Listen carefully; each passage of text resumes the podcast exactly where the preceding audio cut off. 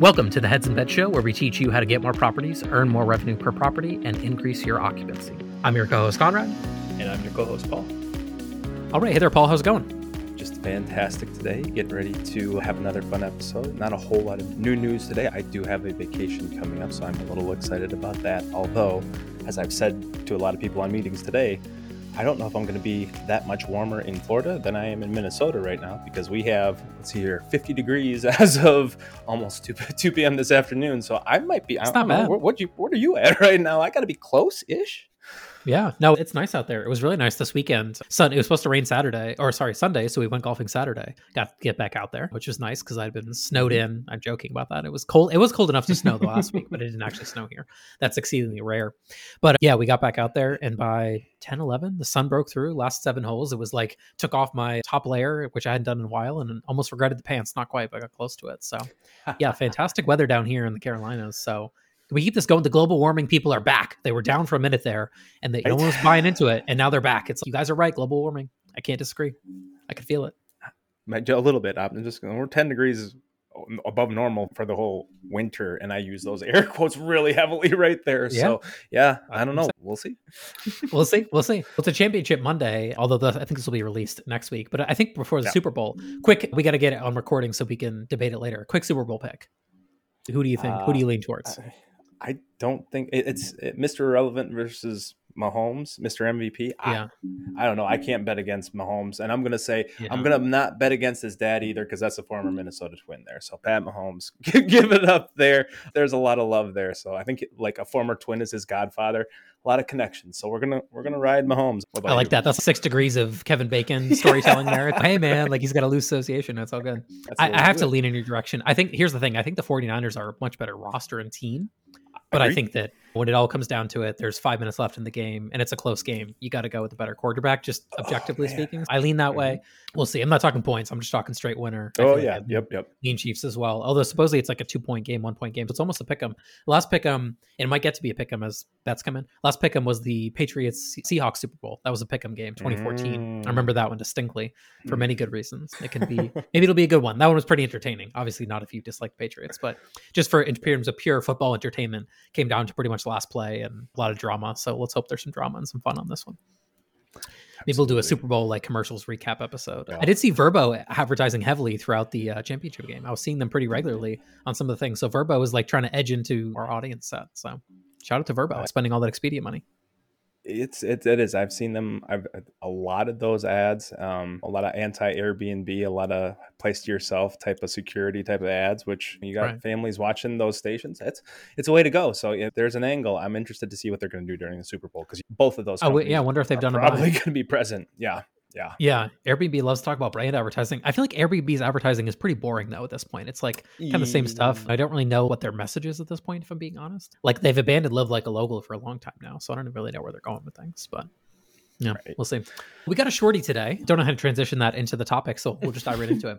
We came up with this idea because we didn't have a lot of time to record today, candidly. But we also think it's a good topic for the listener. So here's the topic. Here's the premise of the topic how to be a good client. Obviously, if you're listening to the podcast and Paul and I have been talking, we're saying things out there and we put out a lot of information in the world because we're trying to attract you mm-hmm. as a client if you're listening. Spoiler alert. That's part of the reason why we do the podcast. Yeah. But we thought it'd be fun to do this one because there's an art and a little bit of a science and things like that. There's behavioral traits and things like that make you a good client, a bad client. And I don't just mean purely in terms of, oh, we like working with you or dislike working with you, because there's some demanding clients that I've had that, despite the fact they're demanding, and there's moments where I get a little frustrated. I still really enjoy working with them. We have a great working relationship. But there's also bringing the right information to the table and how can we be successful together? Now, here's the thing this starting with the title of the episode, Paul. I use the term mm-hmm. client, but you guys don't use the term client. Walk me through what you use, the term use, and why, maybe from books and end of things, how you've explained that origin story of that terminology. Yeah.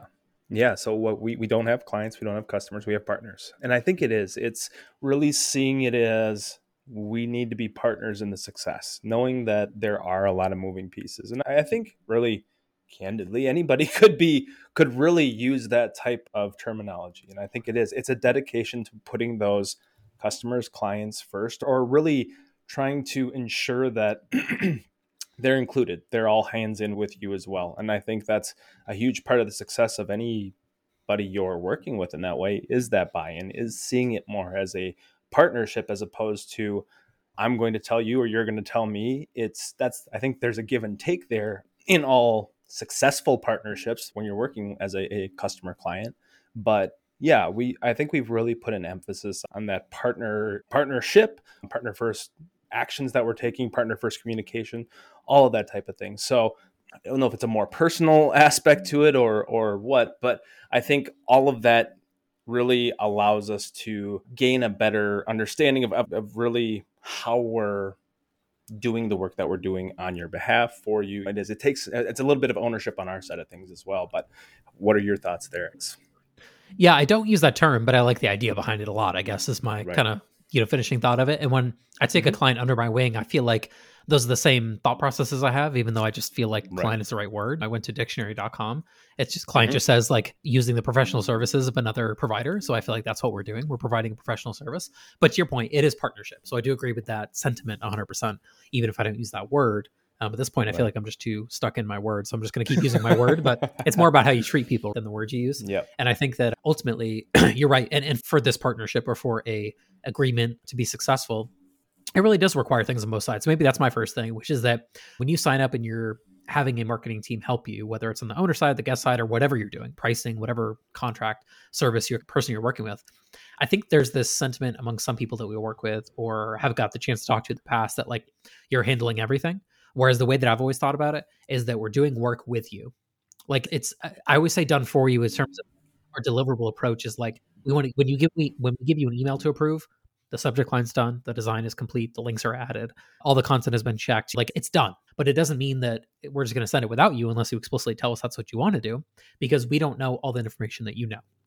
So the fact that you should be carving out still 30 minutes in your day for email marketing, even though BuildUp Bookings is doing your email marketing, because ultimately you're going to have to take a look at it, provide feedback, maybe double check the links just to make sure we're human. We're trying not to make that mistake, but we're fallible. We don't always do things perfectly. And I think that whenever we have a client that's bad or isn't end up as successful as they could be, I think it is that tend to disappear moment, right? When we're sending deliverables, when we're asking for things, when we need a particular asset or something like that, it doesn't always come in the reasonable time frame.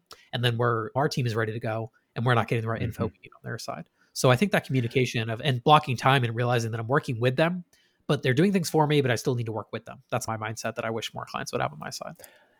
I would agree with that, and I I think it's maybe it's that expectation is that I, yeah. I think in some cases the expectation is that you are literally going to do it all for me, and where that runs aground a little bit is that we can be really good at vacation rental marketing and, and maybe marketing specific areas but really it's always about that you are the local expert. We can put our expertise over top of that and, and not even looking at that as a national brand type thing or anything like that. It's that we know what works in this vertical we know what works in this industry you know what is especially important to travelers in your destination. If you don't, that's something that we have we all have to come together and, and, figure out what, what's happening there. But it really is adding our strategies and our ideas to your expertise in order to drive really powerful campaigns. And I think that's where when I've seen success both on the owner and the guest side, it is it's that yeah, there's there should be a willingness to look over things, proof those emails a little bit. Yeah, we're going to proof it. And no, and I think that's always the thing is that whenever someone catches an error or so, a small little detail, it's, oh, aren't you proofing this? Yeah, of course we're proofing this. But this is human this is the human nature of, of building out marketing materials and that there are going to be some little things every once in a while we're going to we're, we're to miss a period we're going to miss a word we're, we're human we're going to try to catch it and we don't want that going over to you but you just like anything else you are our second set of eyes our third set of eyes hopefully at that point maybe a fourth or a fifth set of eyes but just like anything else the idea that there's no skin in the game there. I hope everybody feels like they should have some skin in the game. This isn't just on us. We've all had the opportunity to review and to make sure that what's going out is representative because the last thing you want to do have that email go out have that direct mail piece goes out that had something wrong and we can all point to ourselves because everybody looked at it behind the scenes there at one point before it went out Yeah, yeah. No, I, I, can't agree more. So I think that being able to provide that feedback, realizing that it's a time to invest on both sides, and committing to that going in is not a oh I've signed Vintori to do my owner marketing. I don't need to worry about this anymore. That's not true. That's not true. I've signed nope, Bill to do my email marketing,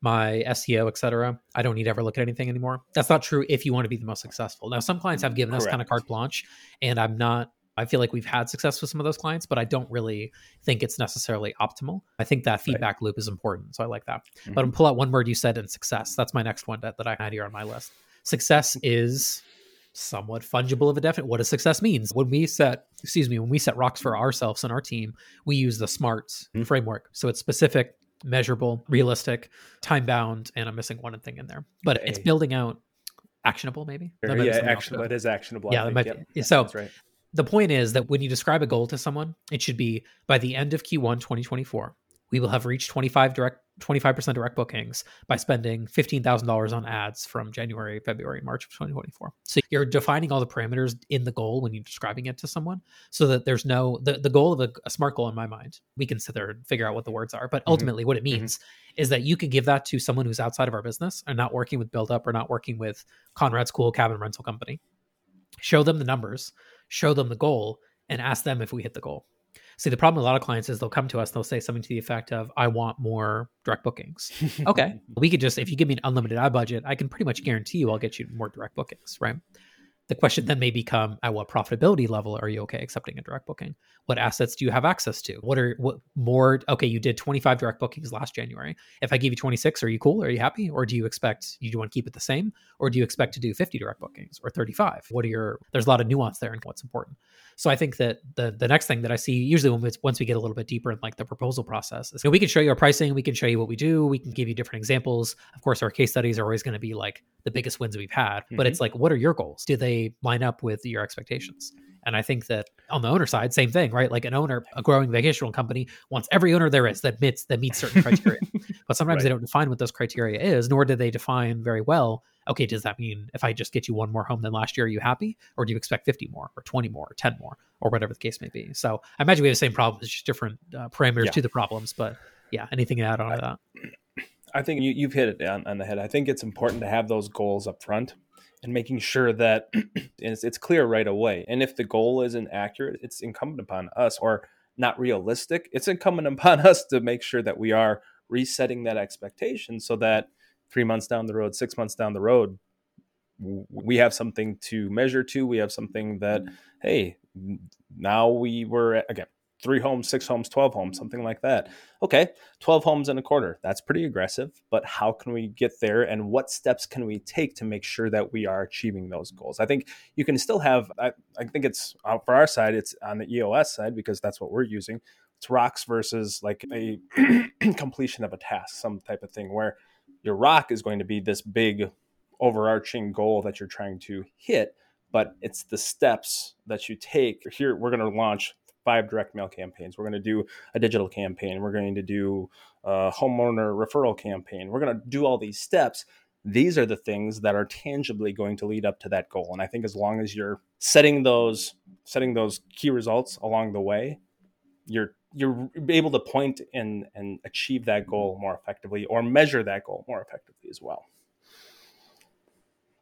Yeah, I think that's the piece that really is frustrating at times for us. And this is my example of bad client situation. And this has happened to us over the years where we get to month three, month four check in, and we see great numbers. Like from our perspective, like we're happy. Hey, tw- we, I just had a meeting earlier today. Traffic was up 25% year over year, organic wise. And this was already a tra- yep. site that was doing well. It wasn't like, a, oh, I went from five visitors to seven. This was, it was already doing 30,000 visitors a month.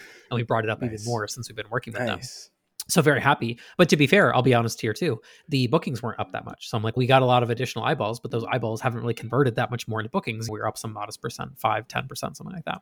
And i said let's also look internally here. What we're doing is obviously giving us more traffic but mm-hmm. it's not converting into more bookings. And then we do a little bit more digging and we realize one or two of our best performing properties are gone since last year. I go back and sure. look and some of those properties were in fact the most popular ones that they got bookings on last year. They had pretty nice e-commerce tracking.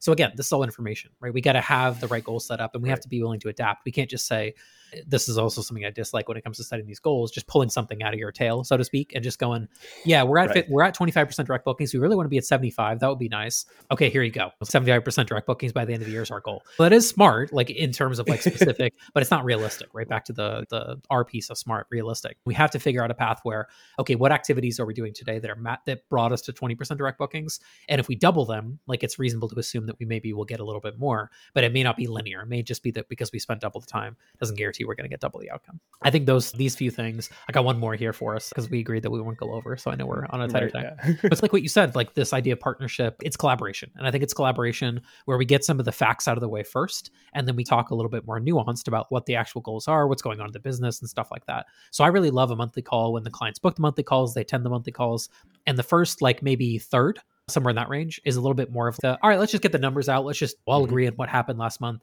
okay, everyone's on the same page here. You guys know what's going on. Great. Now we've got two thirds of this call left. What are we going to do about it? If they're great numbers, we should just probably be doing more of what we're doing. And some of these calls I go in, I'm like, let's spend more money. The ads are working. Let's spend more. What, who do we have to ask? What approval do we have to get to spend $3,000 this month instead of 2000 because 2000 was really good.